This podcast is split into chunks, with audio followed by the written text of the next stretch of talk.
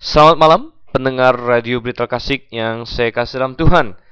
Saya Dr. Steven Einstein Liao dan pada malam hari ini kita memiliki kesempatan lagi untuk merenungkan firman Tuhan. Selamat datang dalam acara Mutiara Kebenaran hanya dalam Radio Berita Kasih 828 AM Jakarta. Dari Sunter, saya masih bersama dengan Anda dalam sesi kita dalam Mutiara Kebenaran sudah sampai ke dalam kitab Keluaran. Bagi Anda yang sudah mengikuti Mutiara Kebenaran adalah program yang akan membahas kebenaran firman Tuhan dari kitab-kitab Perjanjian Lama. Kita sudah menyelesaikan kitab Kejadian dan kita sudah masuk ke dalam kitab Keluaran pada saat ini. Keluaran pasalnya yang ke-32 bagian B yaitu dari ayat yang ke-25 dan malam ini saya berharap kita akan bisa menyelesaikan sampai dengan pasal yang ke-33. Jadi siapkan Alkitab Anda, siapkan juga akal budi Anda dan hati yang rindu untuk mencari kebenaran firman Tuhan, maka Anda uh, siap untuk bersama dengan saya ikut dalam acara Mutiara Kebenaran ini. Ya. Sebelum kita merenungkan firman Tuhan, marilah kita berdoa dulu. Bagaimanapun juga kita ingin meminta pertolongan Tuhan untuk membukakan kebenaran firman-Nya bagi kita. Mari kita Tundukkan kepala, kita berdoa sejenak. Bapa kami yang di surga, sungguh kami datang dengan permohonan yang tulus pada malam hari ini. Kami ingin merenungkan, ingin belajar firman-Mu. Ini adalah hal yang sulit dilakukan, mustahil bahkan, mengandalkan akal budi dan kemampuan manusiawi kami. Kami butuh rohmu yang menyingkapkan kebenaran-Mu bagi kami. Rohmu lah yang menuliskan firmanmu itu melalui pena-pena orang-orang kudus yang telah engkau pakai sebagai para penulis, tetapi engkaulah yang menuliskannya. Dan oleh karena itu kami minta, engkaulah yang menjelaskannya bagi kami pada malam hari ini. Sekali lagi ya Tuhan, terima kasih. Terima kasih untuk semua fasilitas yang kami miliki, agar kami dapat mendiskusikan, belajar firman-Mu lewat udara, dan sertailah kami. Kami berdoa Tuhan dalam nama Yesus Kristus, Tuhan dan Juru Selamat kami yang hidup. Amin. Baiklah, mari kita buka Alkitab bersama dalam keluaran pasal yang ke-32. Dan kita akan mulai kembali dari ayat yang ke-25, tapi sebelumnya mari kita kilas kembali apa yang telah terjadi sepanjang pasal 32 ini, di mana Musa turun dari Gunung Sinai, dia sudah berada di Gunung Sinai 40 hari 40 malam, menghabiskan waktu yang indah bersama dengan Tuhan, berbicara dengan Tuhan, menerima hukum dari Tuhan. Tapi sambil dia di atas gunung 40 hari 40 malam itu memiliki persekutuan yang indah dengan Tuhan, di bawah umat Israel menunjukkan pemberontakan dan ketegar tengkukan mereka, mereka dengan segera lupa akan perintah Tuhan dan mereka menginginkan Allah yang terlihat, Allah yang sesuai dengan gambar dan keinginan mereka. Allah menciptakan manusia menurut gambar dan rupanya, tetapi manusia yang telah jatuh dalam dosa kita telah bahas, mereka mencoba untuk menciptakan Allah sesuai dengan gambar dan rupa manusia. Mereka ingin, yaitu orang-orang berdosa, mereka ingin untuk memiliki Allah yang sesuai dengan kehendaknya. Dan akhirnya mereka uh, menekan Harun, uh, menyuruh dia untuk melakukan sesuatu dan Harun di bawah tekanan, di bawah pressure dari orang banyak, akhirnya mendirikan sebuah lembu emas dari segala emas dan anting-anting yang ada pada telinga orang-orang Israel. Dan Harun di sini menerapkan ya prinsip-prinsip sinkretisme yang pertama yang kita dapatkan dia berkata ya, inilah Allah dan besok adalah hari raya bagi Yehova.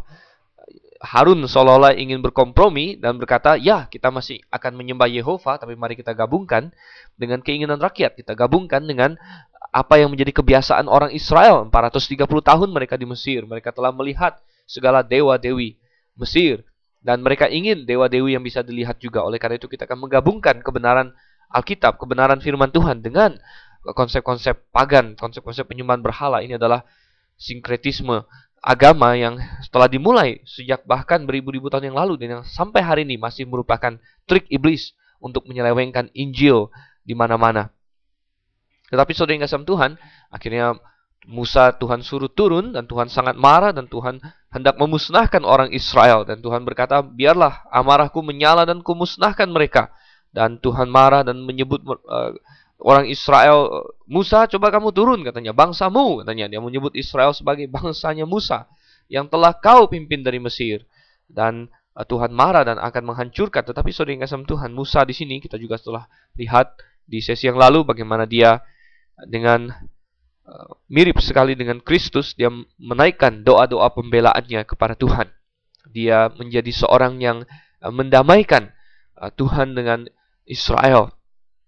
Dan dia berdoa dan kita sudah membahas tentang doanya bagaimana dia mengingatkan Tuhan bahwa ini adalah umat Tuhan dan Tuhanlah yang telah membawa mereka keluar dari Mesir dan bahwa ini adalah pekerjaan Tuhan dan demi nama Tuhan. Dan akhirnya Tuhan tidak jadi untuk membinasakan mereka. Tetapi kita melihat bahwa ketika Musa turun dari Gunung Sinai, dan di situlah kita mengakhiri diskusi kita sesi yang lalu, Musa turun dari Gunung Sinai dan dia melihat kejahatan yang dilakukan oleh orang Israel. Dia marah dan membanting lolo batu yang telah ditulis oleh tangan Tuhan sendiri. Dan dia menumbuk lembu emas itu, dia menggilingnya, menyuruh mereka makan. Dan kita bisa membayangkan amarah Musa yang sedemikian.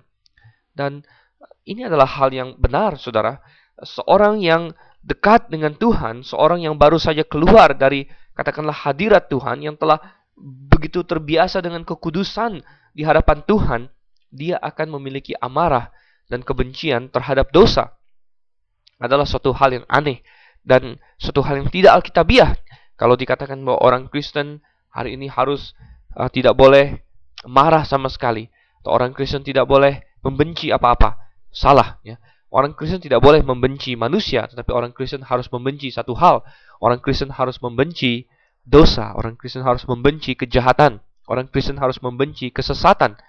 Dan amarah ketika dilakukan dengan benar, itu adalah hal yang baik. Ah, dalam kelas saya di sekolah teologi, saya mengajar ah, psikologi Alkitabiah atau konseling Alkitabiah. Dan banyak orang tidak paham apa itu amarah sebenarnya. Ada yang mengatakan bahwa marah itu adalah dosa, tetapi marah tidak belum tentu dosa, Saudara. Kalau marah pasti dosa, maka Yesus Kristus melakukan dosa. Karena Yesus Kristus pernah marah. Dia pernah masuk ke bait suci, dia melihat kejahatan dan kerusakan yang terjadi di sana, bagaimana tempat yang seharusnya dipakai untuk orang-orang bangsa-bangsa non-Yahudi untuk menyembah kepada Tuhan malah dipenuhi dengan penjual-penjual burung, penukar-penukar uang. Dan Tuhan marah, Tuhan mengambil uh, sebuah pecut dan cambuk dan mengusir mereka semua. Jadi kalau semua amarah dosa, maka Tuhan berdosa. Tapi kita percaya bahwa Yesus tidak berdosa. Nah memang Alkitab mengatakan bahwa amarah manusia tidak mengerjakan kebenaran. Dalam Yakobus pasalnya yang pertama ayat yang ke-20 di situ dikatakan bahwa amarah manusia tidak mengerjakan kebenaran di hadapan Allah. Benar Saudara manusia yang telah jatuh ke dalam dosa tidak lagi mampu, ya, tidak lagi dengan sempurna bisa menggunakan amarahnya sebagaimana Allah desain amarah itu. Sebenarnya amarah adalah suatu energi yang muncul dari dalam diri kita, suatu semangat yang berapi-api untuk membenarkan apa yang salah. Itu adalah amarah kalau dipakai dengan benar. Musa marah di sini, dia melihat suatu hal yang tidak benar, yang mengganggu hatinya. Eh, dan hal ini sangat menggerogoti dia dan dia marah sekali. Kenapa bisa begini? Kenapa orang-orang ini membangkang kepada Tuhan? Dan ini adalah amarah yang benar. Dan amarah yang benar, uh, nomor satu harus disebabkan oleh sebab yang benar. Karena ada pelanggaran kepada Tuhan. Karena ada yang tidak benar yang membuat kita marah. Dan ini adalah amarah yang alkitabiah, saudara. Jadi orang Kristen bisa marah dengan kejahatan yang ada di sekelilingnya. Tetapi marah yang benar bukan hanya atas alasan yang benar, tapi juga dengan cara yang benar. Artinya, walaupun kita marah dengan sebab yang benar, kita tidak boleh kehilangan kontrol. Kita justru harus men-channel, uh, me memberikan suatu lajur, suatu ruang bagi amarah kita ke arah yang benar. Ya, di mana itu menjadi suatu istilahnya energi yang ekstra bagi kita untuk membenarkan yang salah ini. Terlalu banyak orang marah, ya mungkin dia marah, mungkin alasannya benar, mungkin alasannya tidak benar, tapi caranya tidak benar. Ada orang yang marah lalu dia hilang kendali, dia mengucapkan kata-kata yang dia akan sesali di kemudian hari. Dia melakukan tindakan-tindakan yang akan dia sesali. Uh, mungkin ada yang memukul orang, ada yang uh, memaki-maki orang. Ini adalah hal-hal yang salah. Kita melihat apa yang dilakukan oleh Yesus ketika Yesus marah dan dia memiliki otoritas untuk mengusir orang-orang itu keluar dari bait suci. Musa di sini marah dan sebagai pemimpin dia punya otoritas untuk membenarkan, dia menghancurkan lembu itu. Nah, amarah ini di channel untuk dichannelkan, dikhususkan untuk menjadi energi melakukan yang benar, untuk membenarkan yang salah itu. dan Musa marah sekali. Dia juga marah kepada Harun ayat 21 sampai ayat 24 dan Harun eh, gemetar mungkin pada saat itu dan dia dengan alasan-alasan yang klasik, alasan-alasan yang sebenarnya sangat-sangat tipis, eh, dia berkata, "Oh, eh, aku hanya melempar emas ke api dan muncul uh, muncul lembu ini." Ini suatu kebohongan yang luar biasa. Dan sebenarnya Tuhan juga marah sekali dengan Harun dan ingin membinasakannya. Tapi sesi lalu kita sudah lihat bagaimana Musa berdoa bagi Harun. Sampailah kita pada ayatnya yang ke-25 yang akan kita bahas. Keluaran pasal 32 ayat 25 sampai ayat yang ke-29. Coba saya bacakan. Keluaran pasal 32 ayat 25 sampai ayat yang ke-29. Ketika Musa melihat bahwa bangsa itu seperti kuda terlepas dari kandang, sebab Harun telah melepaskannya sampai menjadi buah cemooh bagi lawan mereka. Maka berdirilah Musa di pintu gerbang perkemahan itu serta berkata, Siapa yang memihak kepada Tuhan, datanglah kepadaku. Lalu berkumpullah kepadanya seluruh Bani Lewi. Berkatalah ia kepada mereka, Beginilah firman Tuhan Allah Israel, Baiklah kamu masing-masing mengikatkan pedangnya pada pinggangnya, dan berjalanlah kian kemari melalui perkemahan itu dari pintu gerbang ke pintu gerbang. Dan biarlah masing-masing membunuh saudaranya dan temannya dan tetangganya. Bani Lewi melakukan seperti yang dikatakan Musa. Dan pada hari itu tewaslah kira-kira 3.000 orang dari bangsa itu. Kemudian berkatalah Musa, baktikanlah dirimu mulai hari ini kepada Tuhan. Masing-masing dengan membayarkan jiwa anaknya laki-laki dan saudaranya. Yakni supaya kamu diberi berkat pada hari ini. Kita melihat di sini, saudara yang kasih Tuhan, pertama-tama efek dari penyembahan berhala, efek dari menyimpang dari para Tuhan adalah kesaksian orang Israel hancur total di hadapan bangsa-bangsa lain yang ada di sekitar mereka yang melihat mereka. Tentu, keluarnya bangsa Israel dari Mesir menjadi buah bibir dan mereka menjadi bangsa yang diperhatikan senantiasa. Bagaimana mereka secara ajaib sekali bisa keluar dari Mesir, bahkan bagaimana mereka bisa mengalahkan pasukan Firaun di Laut Merah dan kabar tentang orang Israel akan tersiar ke mana-mana. Demikian juga dengan setiap orang percaya, mereka menjadi sorotan dunia. Oleh karena itu, apa yang dilakukan oleh orang percaya menjadi sesuatu yang patut diperhitungkan. Kita apa pun yang kita lakukan, kita harus selalu memperhitungkan ini menjadi kesaksian yang baik atau yang buruk bagi orang lain. Ketika kita percaya kepada Yesus Kristus, apa yang kita lakukan bukan lagi atas dasar diri kita sendiri, tapi kita harus selalu berpikir apakah saya menjadi batu sandungan untuk orang lain. Dan dikatakan bahwa uh, orang-orang sekeliling Israel lawan-lawan mereka menjadikan ini suatu bahan cemoohan. Karena apa katanya? Dalam bahasa Indonesia dikatakan bangsa itu seperti kuda terlepas dari kandang. Sebenarnya dalam bahasa aslinya di sini memakai kata para ya, terlepas dari kandang ini ya. Uh, dan dalam bahasa aslinya tidak ada kata kuda ya, kuda terlepas dari kandang. Hanya dikatakan bahwa bangsa itu uh, para dalam bentuk pasifnya jadi bangsa itu terlepas begitu.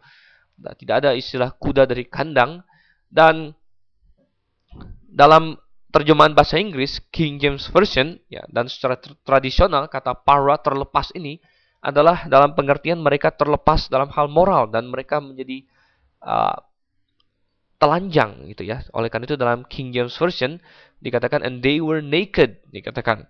Dan sepertinya ini adalah suatu interpretasi yang baik. Jadi terlepas seperti kuda terlepas dari kandang dan bahkan menjadi buah cemoohan adalah karena dalam pesta pora mereka kepada berhala.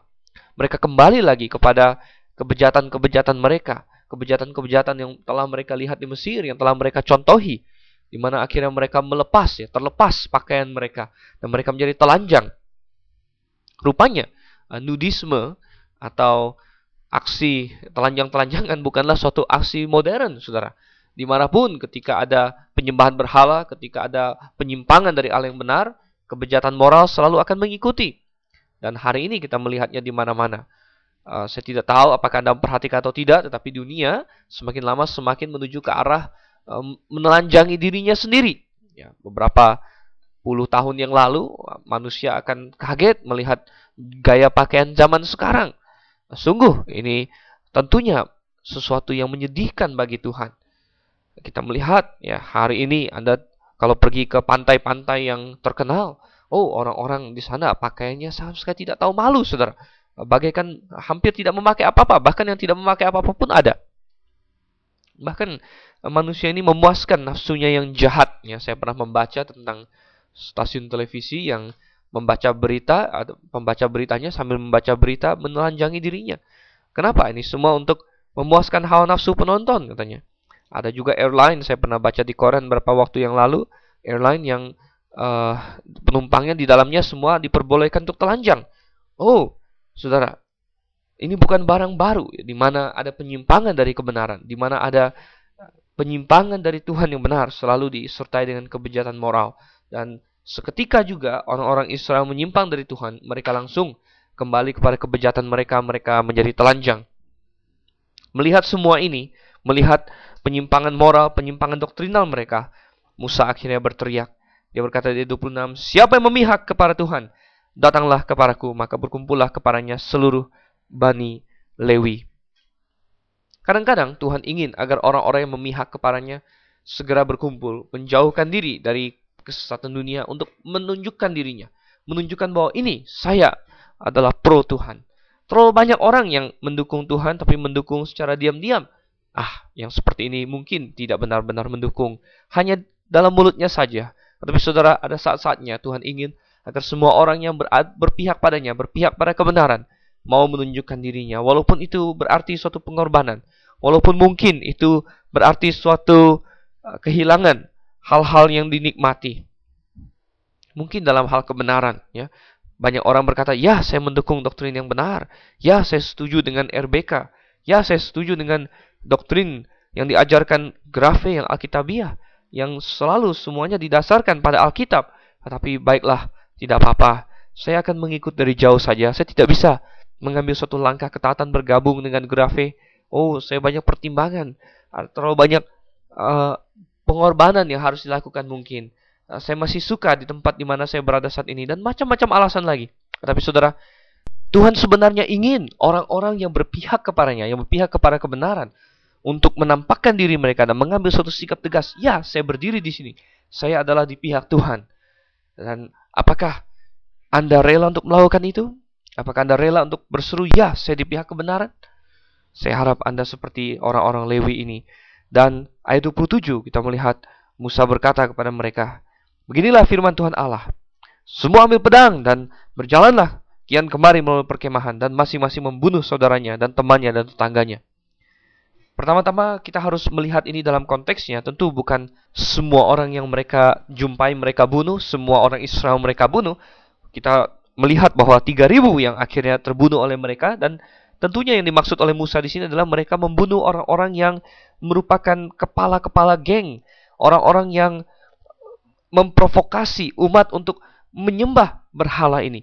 Orang-orang yang merupakan penyesat-penyesatnya, orang-orang yang adalah kepala-kepala penyesat, boleh dikatakan demikian. Dan akhirnya orang-orang Lewi ini memang berjalan dan mereka menemukan orang-orang yang mungkin uh, memprovokasi rakyat untuk terus menyembah kepada berhala dan yang mungkin paling getol dalam menyembah berhala itu sendiri. Dan mereka membunuh semua ini. 3000 orang. Sekilas tampaknya ini adalah suatu penghakiman yang sangat sangat kejam sekali. Mem sampai dengan membunuh uh, teman-teman uh, sendiri, saudara-saudara sendiri. Tapi saudara yang kasih Tuhan. Ini adalah hal yang diperlukan. Uh, mereka ini adalah orang-orang yang telah melakukan dosa yang sangat parah. Dan mereka ini bukan orang-orang yang melakukannya tanpa pengertian. Belum Dua bulan berlalu, mereka baru saja diperingati oleh Tuhan tentang bahaya untuk melakukan semua ini. Mereka mendengarnya dari mulut Tuhan sendiri. Mereka termasuk orang-orang yang gemetar. Tapi mereka adalah orang-orang yang tidak menghiraukan semua itu. Dan terus dalam kesesatan mereka. Bagi mereka tidak ada pertolongan lagi dan mereka harus dilenyapkan. Saya rasa tidak ada seorang pun yang kalau misalnya tubuhnya terkena kanker. Lalu dokter berkata, wah kanker ini harus dibuang. Tidak ada seorang pun yang berkata, ah tapi sayang, kanker ini sayang sekali kalau dibuang, kejam sekali. Tidak. Semua orang akan melihat kanker ini sebagai suatu hal yang menggerogoti. Kanker ini sebagai suatu hal yang tidak berguna. Oke, mungkin kanker itu berasal dari tubuh kita sendiri, tapi dia telah berubah. Dia telah menjadi suatu uh, benda asing yang hanya mengutamakan dirinya sendiri. Yang bahkan berkompetisi dengan tubuh kita untuk nutrisi dan yang lain sebagainya. Dan dia harus dibuang agar tubuh selamat. Demikian juga kita melihat, saudara, di dalam gereja, di dalam umat Tuhan, ya, harus ada pemikiran yang sama. Kita tidak usah bicara mengenai orang Israel, itu sudah jelas. Mari kita bicara mengenai gereja. Bagaimana dengan gereja hari ini? Oh, Tuhan ingin agar ada disiplin gereja, ada prinsip pemisahan. Tentu hari ini kita tidak membunuh-bunuh orang, itu jauh dari pemikiran kita. Kita tidak diperbolehkan untuk membunuh. Tetapi sudah yang kasih Tuhan, kita disuruh oleh Tuhan untuk menerapkan prinsip-prinsip disiplin. Di dalam Matius pasalnya yang ke-19, ayatnya, coba saya ajak kita lihat sebentar. Matius pasal yang ke-19.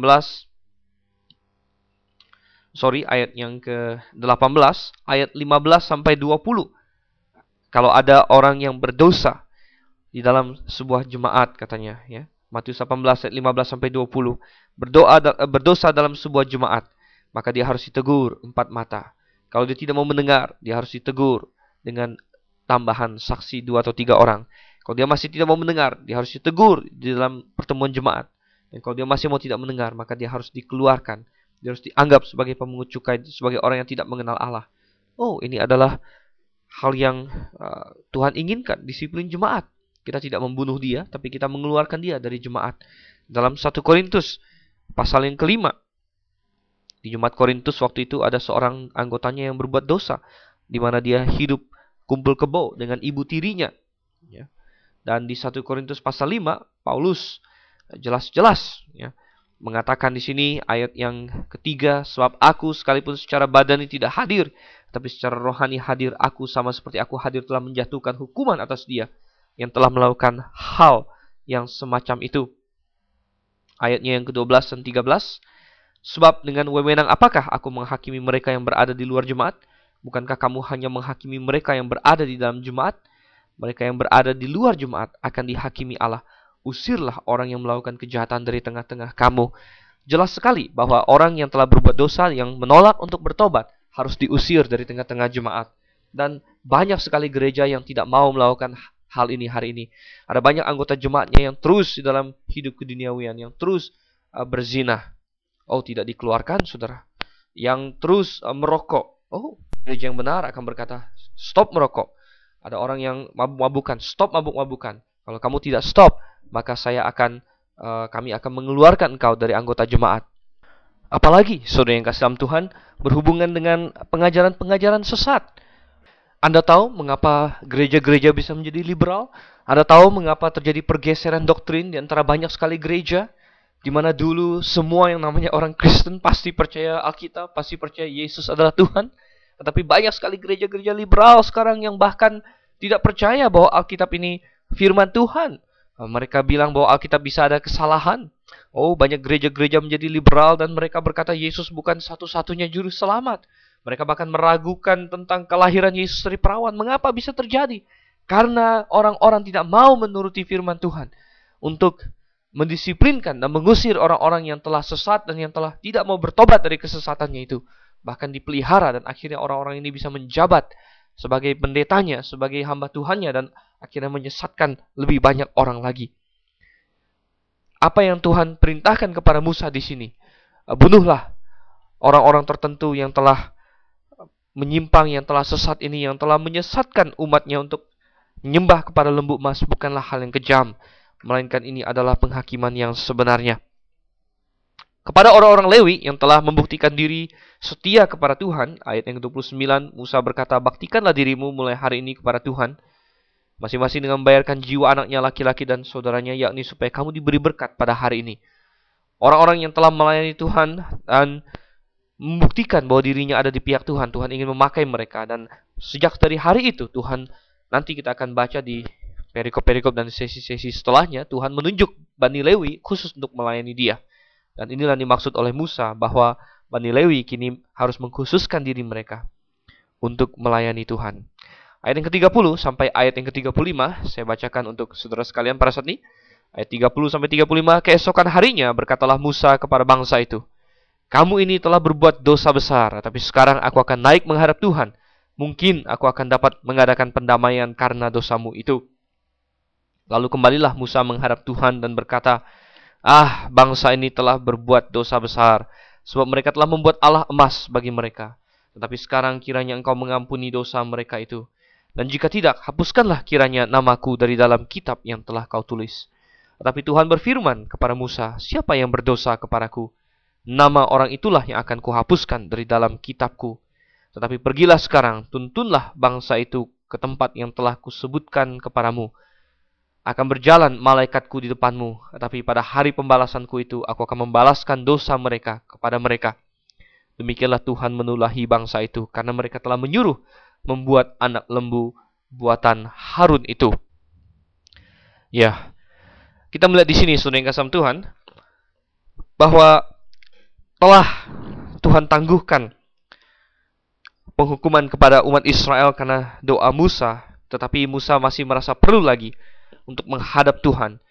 Dia menyadari betapa besarnya dosa orang Israel dan dia berkata, "Aku akan menghadap Tuhan lagi untuk berdoa bagi kalian." Dan akhirnya di ayat yang ke-31 dikatakan ah, bagaimana Musa menghadap Tuhan dan di sini kita melihat bagaimana Musa memainkan perannya dengan luar biasa. Dia adalah pembela bagi umat ini.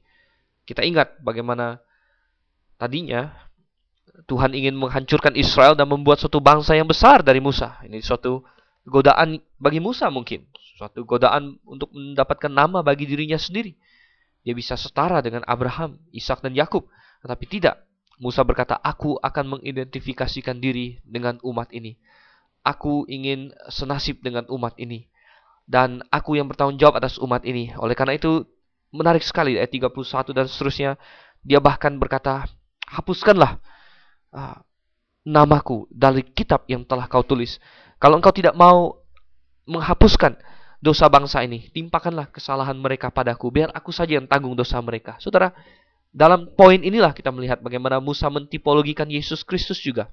Di mana Yesus Kristus sungguh-sungguh menanggung dosa kita. Karena dia memang mampu. Musa hanya menggambarkannya saja. Musa tidak bisa menanggung dosa Israel. Oleh karena itu Tuhan tidak mengizinkannya. Tapi dia menunjukkan sifat yang seperti Kristus. Dan dia menggambarkan Kristus dengan menawarkan untuk menggantikan umat Israel dihukum. Dihapuskan namanya dari kitab yang telah Allah tulis. Kitab apakah yang dimaksud di sini, saudara? oh ada banyak kitab, tapi dalam Alkitab selalu ada satu kitab yang paling penting dari semua kitab yang lain. Ini disebut sebagai kitab kehidupan. Dalam Alkitab sendiri kitab kehidupan disebut beberapa kali dalam kitab uh, Wahyu banyak disebut ya. Di dalam kitab Wahyu pasal 20 ayat yang ke-15 kitab kehidupan dinyatakan sebagai kitab yang sangat penting di mana setiap orang yang ada tertulis dalam kitab kehidupan itu selamat, sedangkan mereka yang tidak tertulis dalam kitab kehidupan akan binasa, dibinasakan dalam neraka, dalam lautan api. Menarik sekali dan uh, kitab kehidupan ini rupanya nama orang-orang yang percaya kepada Tuhan yang benar ada tertulis di dalamnya. Dalam Filipi pasal 4 ayat yang ketiga. Di situ ada tentang kitab kehidupan juga. Filipi 4 ayat yang ketiga dan Paulus yakin bahwa uh, dia dan juga orang-orang yang seiman dan yang bekerja bagi Tuhan bersama dengan dia, kawan-kawannya eh, dalam Tuhan, semua tercantum dalam kitab kehidupan. Jadi, orang yang namanya tertulis dalam kitab kehidupan adalah orang yang uh, sudah percaya kepada Yesus Kristus. Tetapi rupanya, nama seseorang masih bisa dihapus dari dalam kitab kehidupan ini, saudara. Inilah yang kita temukan di sini. Musa berkata, hapuskanlah aku dalam kitab kehidupanmu. Biar aku yang tanggung dosa mereka. Tapi Tuhan bilang tidak bisa. Ya. Orang yang berdosa itulah yang harus menanggung harus akan menanggung dosanya akan kuhapus dari kitab itu. Dosa macam apa ini saudara? Kalau kita sudah percaya Yesus, kita bukan lagi binasa karena dosa sebenarnya. Kita bukan lagi, oh saya kemarin berbohong, maka saya jadi binasa lagi. Bukan. Ingat bahwa Yesus Kristus menanggung semua dosa kita. Bagi setiap orang yang percaya kepadanya, Yesus telah menanggung semua dosanya. Dari awal sampai akhir dalam 1 Yohanes 2 ayat 2 berkata bahwa ia adalah pendamai untuk segala dosa kita. Artinya untuk setiap orang yang percaya pada Yesus, semua dosanya sudah ditanggung oleh Yesus Kristus. Oleh karena itu dia tidak lagi binasa karena dosa. Lalu bagaimanakah dia binasa? Dia binasa kalau dia tidak percaya kepada Yesus Kristus. Oh, Yesus Kristus telah menanggung semua dosanya, tapi kalau dia tidak pernah percaya kepada Yesus, maka dia tidak diselamatkan. Demikian juga orang yang sudah percaya. Namun kalau dia tidak percaya lagi atau dia murtad, dia tadinya percaya lalu dia meninggalkan kepercayaannya. Inilah yang membuat dia tidak lagi mendapatkan keselamatan itu dan namanya dihapuskan dari kitab kehidupan. Dalam Wahyu pasal 3 ayat yang kelima dikatakan Barang siapa menang, ia akan dikenakan pakaian putih yang demikian. Aku tidak akan menghapus namanya dari kitab kehidupan. Oh, barang siapa menang? Siapa yang menang? Yang menang adalah mereka yang percaya kepada Yesus Kristus sampai kepada akhirnya. Mereka dikatakan menang. Menang bukan karena kehebatan kita. Menang karena Tuhan yang telah memampukan kita untuk percaya terus kepadanya, tapi tetap kita yang harus bertanggung jawab percaya kepadanya. Jadi kita bisa percaya kepada Yesus karena uh, pertolongan Tuhan, tapi percaya itu adalah tanggung jawab kita. Dan memang dengan pertolongan Tuhan kita tidak bisa menyombongkan diri. Dan barang siapa yang menang, dia tidak akan dihapus namanya dari kitab kehidupan. Uh, di dalam Mazmur pasal 69 ayat yang ke-28 di sini juga ada dikatakan bahwa orang-orang yang uh, sesat dari Tuhan, yang tidak lagi percaya, tidak memiliki iman kepada Tuhan, biarlah mereka dihapuskan dari kitab kehidupan, katanya di situ ya. Dan ada sebagian orang yang berteori bahwa kitab kehidupan ini pada awalnya mencantum nama semua manusia, tapi ini tidak benar. Dalam uh, Wahyu 13 ayat 8 dikatakan bahwa ada orang-orang yang namanya tidak tertulis sejak dunia dijadikan dalam kitab kehidupan. Jadi tidak semua manusia pernah ditulis namanya dalam kitab kehidupan. Rupanya kitab kehidupan ini hanya mencatat nama orang-orang yang percaya kepada Yesus Kristus. Jadi kita melihat di sini orang yang telah percaya sekalipun orang Israel yang telah menyembah Allah yang benar kalau misalnya mereka meninggalkan Tuhan, mereka menjadi tidak percaya, orang yang tadinya percaya maka dia murtad dan uh, dia ini di, dihapus namanya dari kitab kehidupan. Akhirnya ayat yang ke-34 di sini Tuhan bilang, "Oke, okay, sekarang pergilah akan berjalan malaikatku di depanmu dan ini adalah suatu hal yang serius di mana tadinya Tuhan sendiri yang berjalan bersama dengan Israel ya. Tuhan Yehova sendiri berjalan bersama Israel dalam tiang api dan tiang awan itu tapi sekarang Tuhan bilang, "Aku tidak akan lagi berjalan dengan engkau. Biarlah malaikatku saja, utusanku saja yang berjalan dengan engkau." Nah, bagaimana respon Musa? Kita akan baca pasal yang ke-33 ayat 1 sampai dengan ayatnya yang ke-6. Keluaran pasal 33 ayat 1 sampai ayat yang ke-6. Saya bacakan, berfirmanlah Tuhan kepada Musa, pergilah, berjalanlah dari sini engkau dan bangsa itu yang telah kau pimpin keluar dari tanah Mesir ke negeri yang telah kujanjikan dengan sumpah kepada Abraham, Ishak dan Yakub demikian. Kepada keturunan mulah akan kuberikan negeri itu. Aku akan mengutus seorang malaikat berjalan di depanmu yang, dan akan menghalau orang Kanaan, orang Amori, orang Het, orang Feris, orang Hewi dan orang Yebus yakni ke suatu negeri yang berlimpah-limpah susu dan madu, sebab aku tidak akan berjalan di tengah-tengahmu, karena engkau ini bangsa yang tegar tengkuk, supaya aku jangan membinasakan engkau di jalan. Ketika bangsa itu mendengar ancaman yang mengerikan ini, berkabunglah mereka dan seorang pun tidak ada yang memakai perhiasannya. Berfirmanlah Tuhan kepada Musa, katakanlah kepada orang Israel, kamu ini bangsa yang tegar tengkuk. Jika aku berjalan di tengah-tengahmu sesaat pun, tentulah aku akan membinasakan kamu.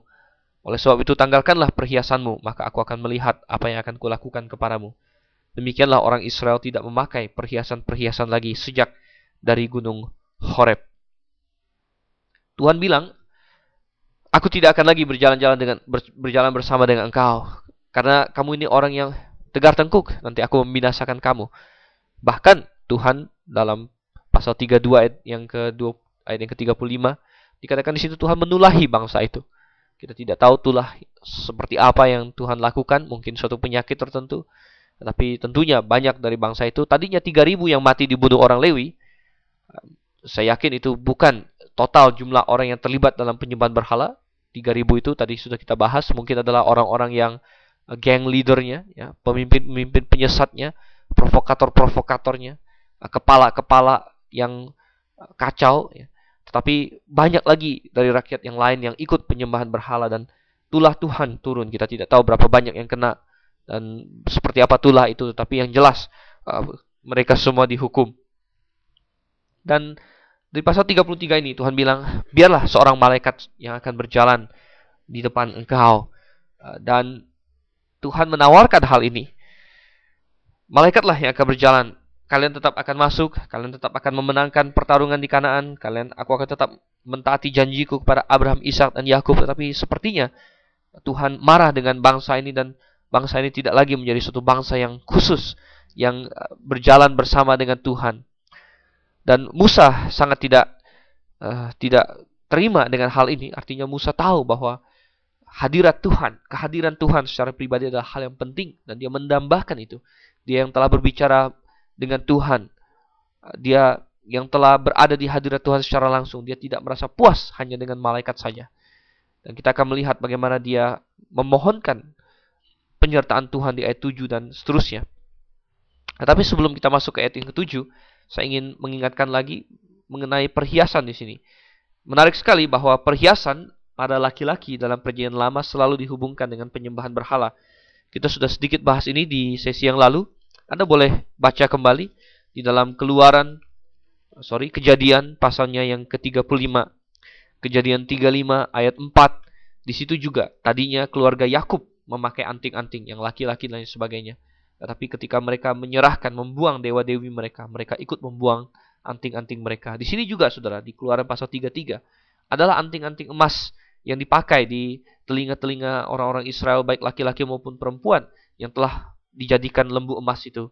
Dan ini dikaitkan dengan penyembahan berhala dan sekarang dalam pertobatan mereka mencopot semua itu. Oleh karena itu, saudara kasih Tuhan, kita melihat Tuhan ingin melihat kita berbeda dengan dunia ini. Tuhan ingin melihat, oh dia senang orang Israel mencopot perhiasan-perhiasannya. Mengapa? Nomor satu, ya tentu bagi laki-laki tidak wajar untuk memakai anting-anting. Nomor dua, itu adalah tanda keduniawian. Mereka ikut-ikut praktek-praktek di Mesir. Mereka ikut-ikut bangsa-bangsa penyembah berhala yang dengan memakai anting-anting. Apakah Anda juga ikut, saudara? Adakah Anda laki-laki yang berambut panjang, gondrong, pakai anting-anting? Ya, saya tidak katakan bahwa Anda tidak bisa diselamatkan. Saya justru ingin Anda diselamatkan. Nah, Anda, saya ingin Anda berubah. Anda berbeda dari dunia ini. Anda jangan menjadi serupa dengan dunia ini. Baik, kita lanjutkan sekarang dalam keluaran pasal yang ke-33. Kita akan baca ayat yang ke-7 sampai dengan ayat yang ke-14. Keluaran pasal yang ketiga-tiga, ayat 7 sampai ayat yang ke-14. Sesudah itu Musa mengambil kemah dan membentangkannya di luar perkemahan, jauh dari perkemahan, dan menamainya kemah pertemuan. Setiap orang yang mencari Tuhan, keluarlah ia pergi ke kemah pertemuan yang di luar perkemahan.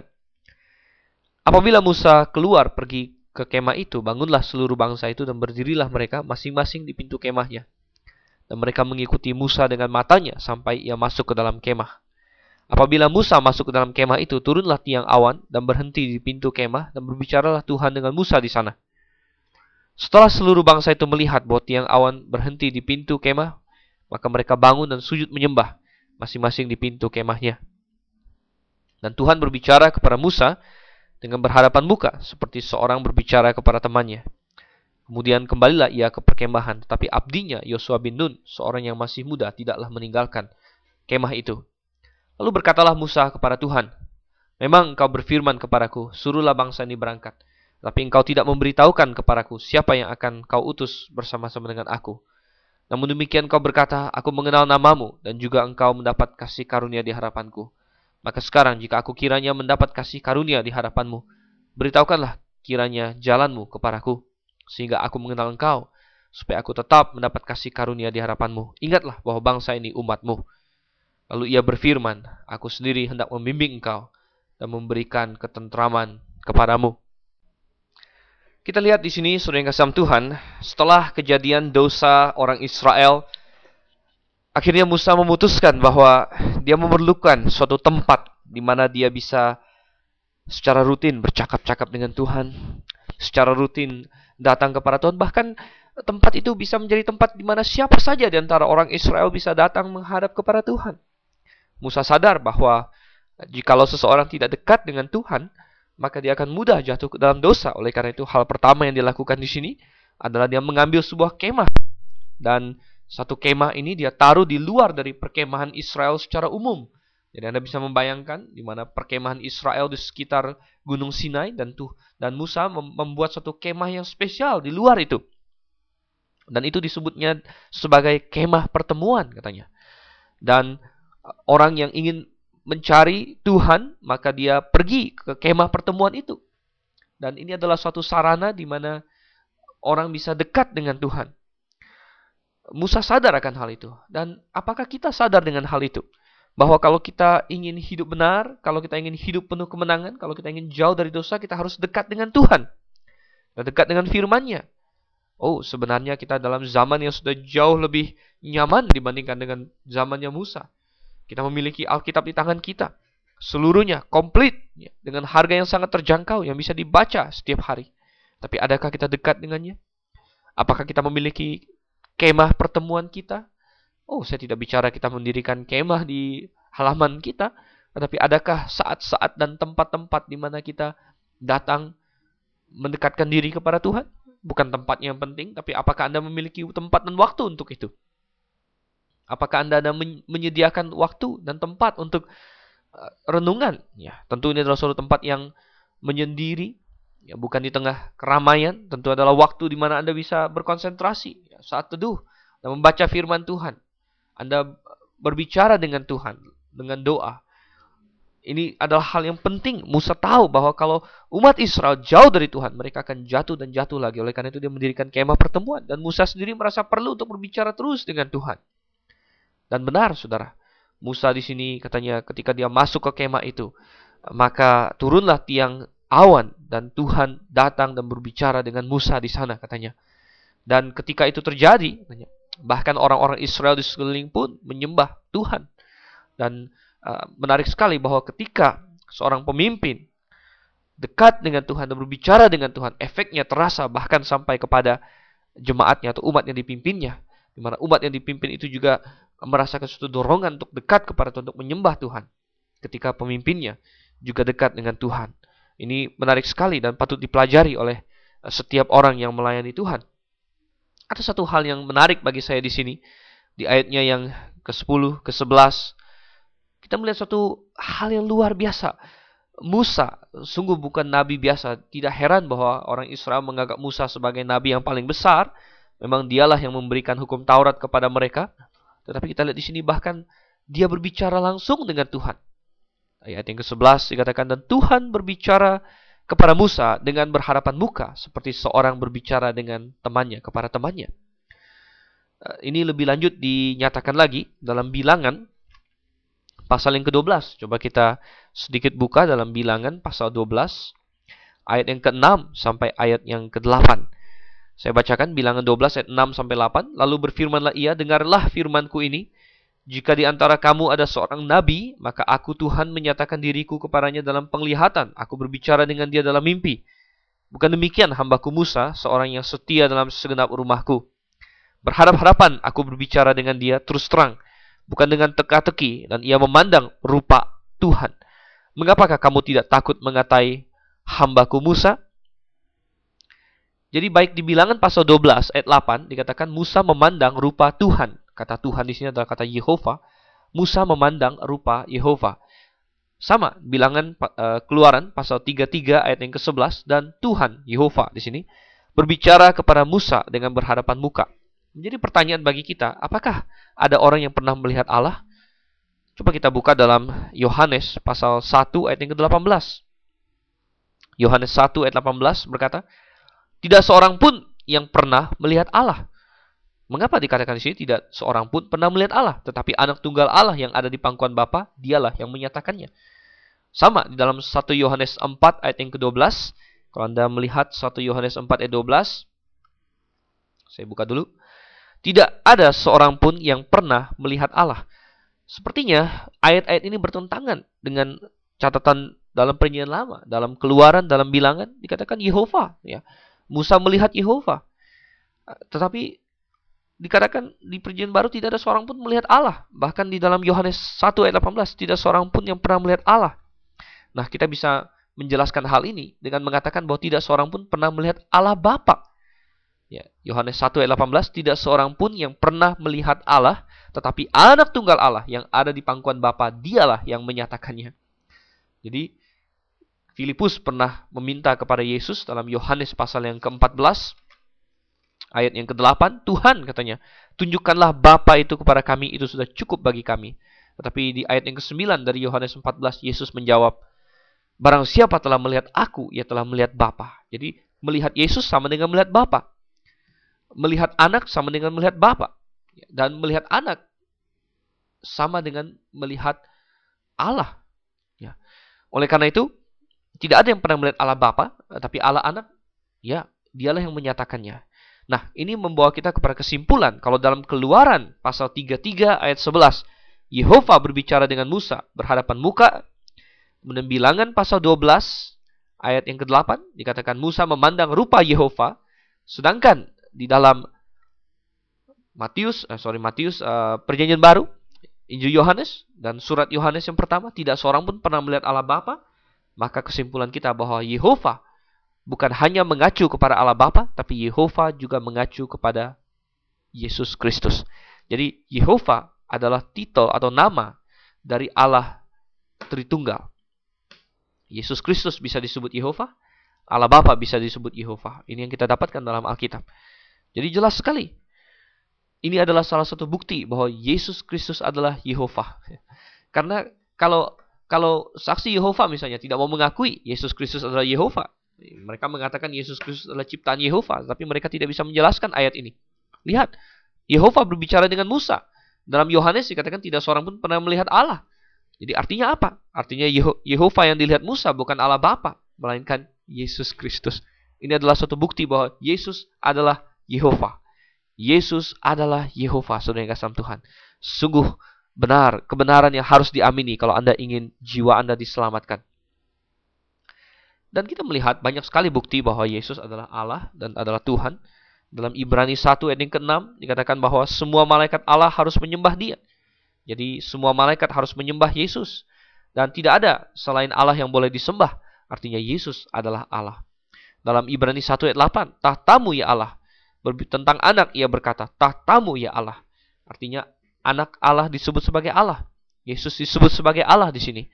Jadi banyak sekali bukti. Nah ini hanya sekelumit saja bahwa Yesus adalah Allah.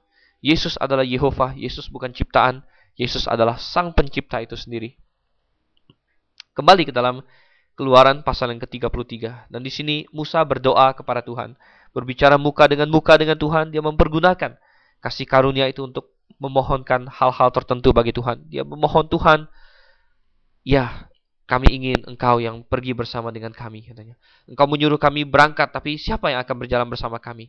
Dan eh, Musa seolah-olah ingin berkata, Tuhan tidak kami tidak ingin seorang malaikat saja. Ya. Dan uh, Musa berkata kepada Tuhan, Tuhan bukankah aku telah mendapat kasih karunia di harapanmu? Ya. Dan bukankah aku mengenal namamu? Mengenal nama Tuhan artinya mengenal pribadi Tuhan. Percuma kalau kita tahu Yesus, tapi kita tidak tahu siapa Yesus. Itu bukan mengenal nama Tuhan namanya. Mengenal nama Tuhan adalah mengenal Tuhan, karena nama adalah simbol dari pribadinya. Kita mengenal dia, sifat-sifatnya, dan lain-lain sebagainya. Dan Musa berkata, kiranya aku mendapat kasih karunia. Ya. Dan Musa ingin berkata bahwa Tuhan engkau memberi kasih karunia padaku. Ya. Maka berangkatlah bersama dengan kami bangsa Israel. Ya. Dia tidak berani untuk meminta kasih karunia uh, atas dasar orang Israel, ya, karena Israel baru saja berdosa. Tapi dia berkata bahwa Tuhan kiranya engkau masih mencurahkan kasih karunia padaku walaupun dia tahu dia tidak layak. Tetapi dia ingin berkata Tuhan biarlah itu juga dinyatakan kepada Israel. Ya karena aku mendapat kasih karunia engkau mau menyertai aku. Dan oleh karena itu menyertai Israel juga. Akhirnya di ayat yang ke-14 Tuhan menjawab Musa aku sendiri hendak membimbing engkau. Ya. dalam bahasa aslinya di sini adalah bahwa kemuliaanku akan beserta dengan engkau. Ya. artinya Tuhan Uh, meluluskan bahwa ya aku akan bersama dengan engkau. Oke, okay, baik. Ya, aku sendiri. Ya. Nah kita baca ayat 15 sekarang sampai dengan ayatnya yang ke-17. Ayat 15 sampai 17 berbunyi demikian. Berkatalah Musa kepadanya, jika engkau sendiri tidak membimbing kami, janganlah suruh kami berangkat dari sini. Dari manakah gerangan akan diketahui bahwa aku telah mendapat kasih karunia di hadapanmu, yakni aku dengan umatmu ini? Bukankah karena engkau berjalan bersama-sama dengan kami? Sehingga kami, aku dengan umatmu ini, dibedakan dari segala bangsa yang ada di muka bumi ini. Berfirmanlah Tuhan kepada Musa, juga hal yang telah kau katakan, ini akan kulakukan, karena engkau telah mendapat kasih karunia di hadapanku, dan aku mengenal engkau. Betapa luar biasanya orang yang telah mendapat kasih karunia di hadapan Tuhan. Dia berdoa kepada Tuhan, dan dia mendapatkan apa yang dia inginkan. Karena dia meminta untuk pekerjaan Tuhan sendiri. Dan kita melihat bagaimana Tuhan selalu mengacu umatmu, umatmu yang telah kau bawa keluar dari Mesir. Pasal 33 ayat 1 di situ. Tuhan bilang pada Musa, engkau dan bangsa ini yang telah kau pimpin keluar dari Mesir. Tapi bagaimana kita lihat Musa di, di ayat yang ke-13. Ingatlah bahwa bangsa ini umatmu katanya. Dan di ayat 15. Uh, dan di ayat yang ke-16 dan 17. Musa kembali berkata, ini umatmu Tuhan, ini umatmu. Ya. Jadi kita melihat di sini uh, Musa dengan tegas ingin mengatakan, Tuhan, aku hanya suruhanmu. Aku hanya orang yang bekerja bagi engkau. Ini adalah proyekmu, ini adalah pekerjaanmu. Dan kiranya jangan suruh kami pergi dari sini kalau engkau tidak bersama dengan kami.